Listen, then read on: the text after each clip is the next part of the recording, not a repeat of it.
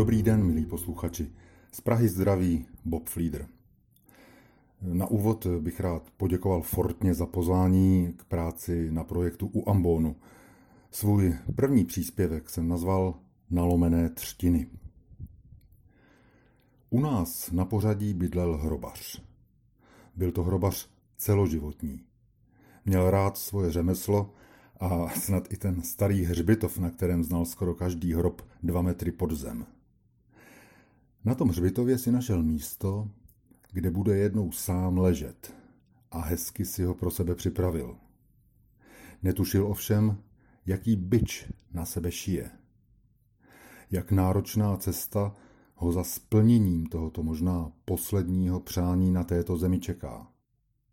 Jak strastiplné pro něho bude dostat se jednou do svého hrobu.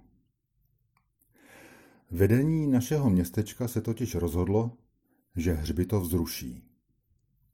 Lidi se mohli těžko vzpouzet, bylo to za Husákovi normalizace, kdy si strana a vláda s tichou podporou sovětských tanků dělala, co chtěla. Ke zdůvodnění svých činů používala, co jí zrovna napadlo. V případě rušení našeho hřbitova to byla hygiena. Hřbitov uvnitř města prý může kontaminovat zdroje pitné vody. Bylo veřejným tajemstvím, že místním komunistům ve skutečnosti vadí smuteční průvody z kostela na hřbitov. Že takový smuteční průvod s knězem považují za ideologicky závadný a že by věřící spoluobčany vůbec nejradši uklidili i s jejich obřady za zdi kostela. Aby tomu napomohli, udělali nad starým hřbitovem křížek. Pro souseda hrobaře to byla rána. Nevěděl, co s tím. Vládcové města byli neoblomní. A tak ze zoufalství zahájil protestní hladovku. Svým nejbližším začal mizet před očima. Na ten střed člověka s mocí, která nehledí vlevo vpravo, jsem si v poslední době vzpomněl několikrát. Nemyslím na různá, někdy sporná opatření činěná v souvislosti s koronavirem, která dostala mnoho lidí pod dosud nevýdaný tlak. Myslím na pár událostí, které s koronavirem nesouvisejí a ve zprávách možná trochu zapadly. Zmíním jednu z nich.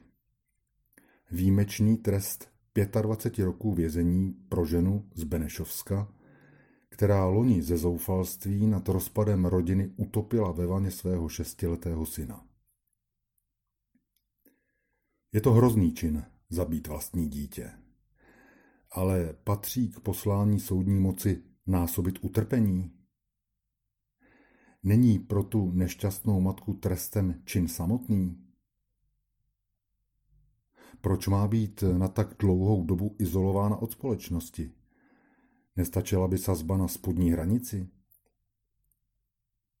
Komu by ta žena byla asi nebezpečná, kdyby jí společnost spíše podala pomocnou ruku a pomohla vrátit se k normálnímu životu?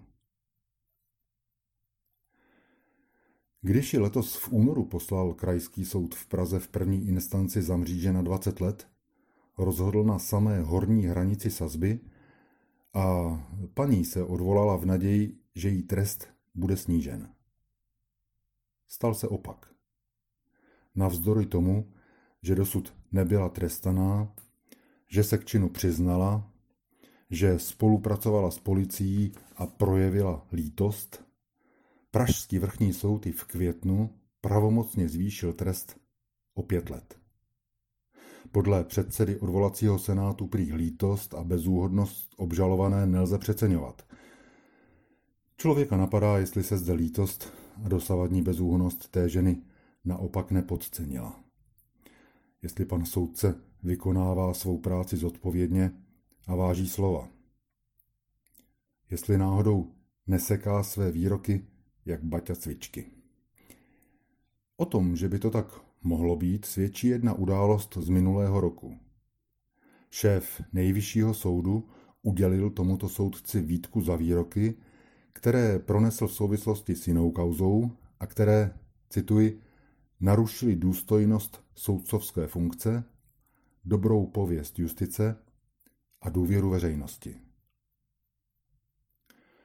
Jde o dosti neobvyklé, v podstatě unikátní pokárání, se kterým si ovšem soudce asi nedělal hlavu.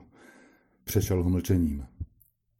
Stručný komentář tehdy přinesla jen mluvčí odvolacího soudu, která sdělila, že dotyčný soudce, opět cituji, vzal předmětnou výtku na vědomí, nicméně nyní se věnuje především dalším trestním věcem a nebude se k ní tedy podrobněji vyjadřovat. Konec citátu. Zajímá někoho, jestli i letos pan soudce vesele nepokračuje v narušování dobré pověsti justice? Zda si náhodou neplete vykonávání spravedlnosti s dolamováním nalomené třtiny? Možná dobrá látka pro nového, před pár dny jmenovaného šéfa nejvyššího soudu. Ve svém širším okolí jsem v průběhu let zažil několik případů, kdy rodič zabil svého potomka. Živě si vybavuji jeden takový z mého rodného kraje. Matka uškrtila svého shodou okolností také zhruba šestiletého syna. Kdyby ji tenkrát zavřeli, nejspíš by jí zničili život. Nezavřeli ji. Poměrně dlouhou dobu strávila v psychiatrické nemocnici, kde se dala jakž takž dohromady. Nevím, jestli by s tím dnešní odborníci souhlasili, ale tehdejší dostupné autority pak tomu rodičovskému páru doporučili, aby měli ještě dalšího potomka. Že právě to by mohlo matku srovnat. A rodičům se skutečně zanedlouho narodil syn. Dnes je to zralý muž a dělá pro lidi mnoho dobrého. Happy end velké rodinné zkoušky nakonec ještě završilo narození dalšího chlapce. Restart rodiny byl dokonán. Je docela možné, že kdyby i nešťastná matka z Benešovska dostala šanci začít nějakým způsobem nový život, využila by ji. K radosti své a nakonec třeba i celé společnosti. Paradoxní je, že tento příběh se šťastným koncem o nedolamování nalomené třtiny se neodehrál v demokratických poměrech, ale v hloubi normalizace, která na osudy jednotlivých lidí velký ohled nebrala. Můj soused Hrobař svou zoufalou hladovkou rozhodnutí tehdejších městských mocipánů nezměnil. Přesto nakonec dosáhl svého. Úplně vysílený si hořce splnil své velké přání. Stihl to. Byl poslední, kdo těsně před uzavřením našeho starého hřbitova spočinul v jeho zemi. Podcast u Ambonu pro vás připravuje Fortna. Slovo na všední i sváteční dny najdete každé pondělí a pátek na Fortna EU a na Spotify.